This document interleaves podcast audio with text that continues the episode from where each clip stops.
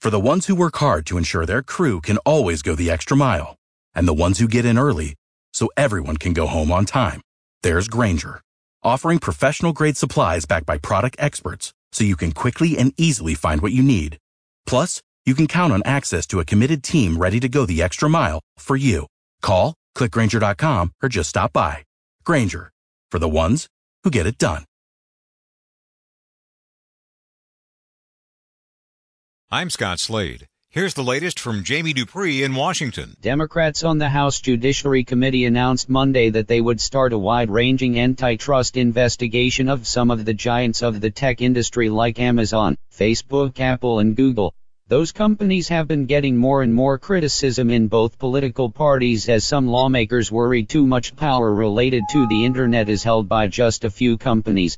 The move to hold hearings with company executives in Congress comes as the Trump administration has signaled it wants to look more closely at the operations of these big tech companies, as some lawmakers, for example, have called for the feds to break up Facebook.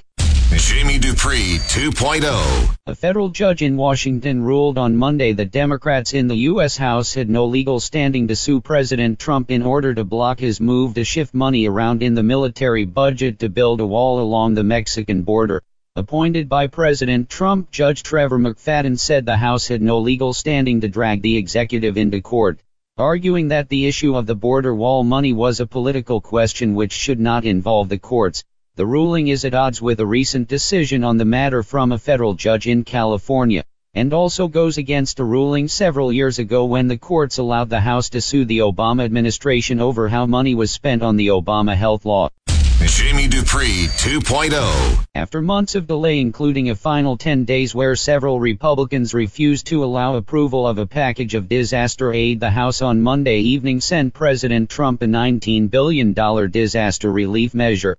The vote was 354 to 58, as all 58 votes against the plan came from Republicans in the House. The plan was held up for months in the Senate, mainly because of opposition from President Trump about extra money going to Puerto Rico. The bill includes a provision which forces the Trump administration to release 16 billion in already approved disaster relief for hurricanes in 2017. The White House has never explained why the Trump administration is holding back over $4 billion for Texas and over 8 billion for Puerto Rico. Before Shopify, were you wondering where my sales at?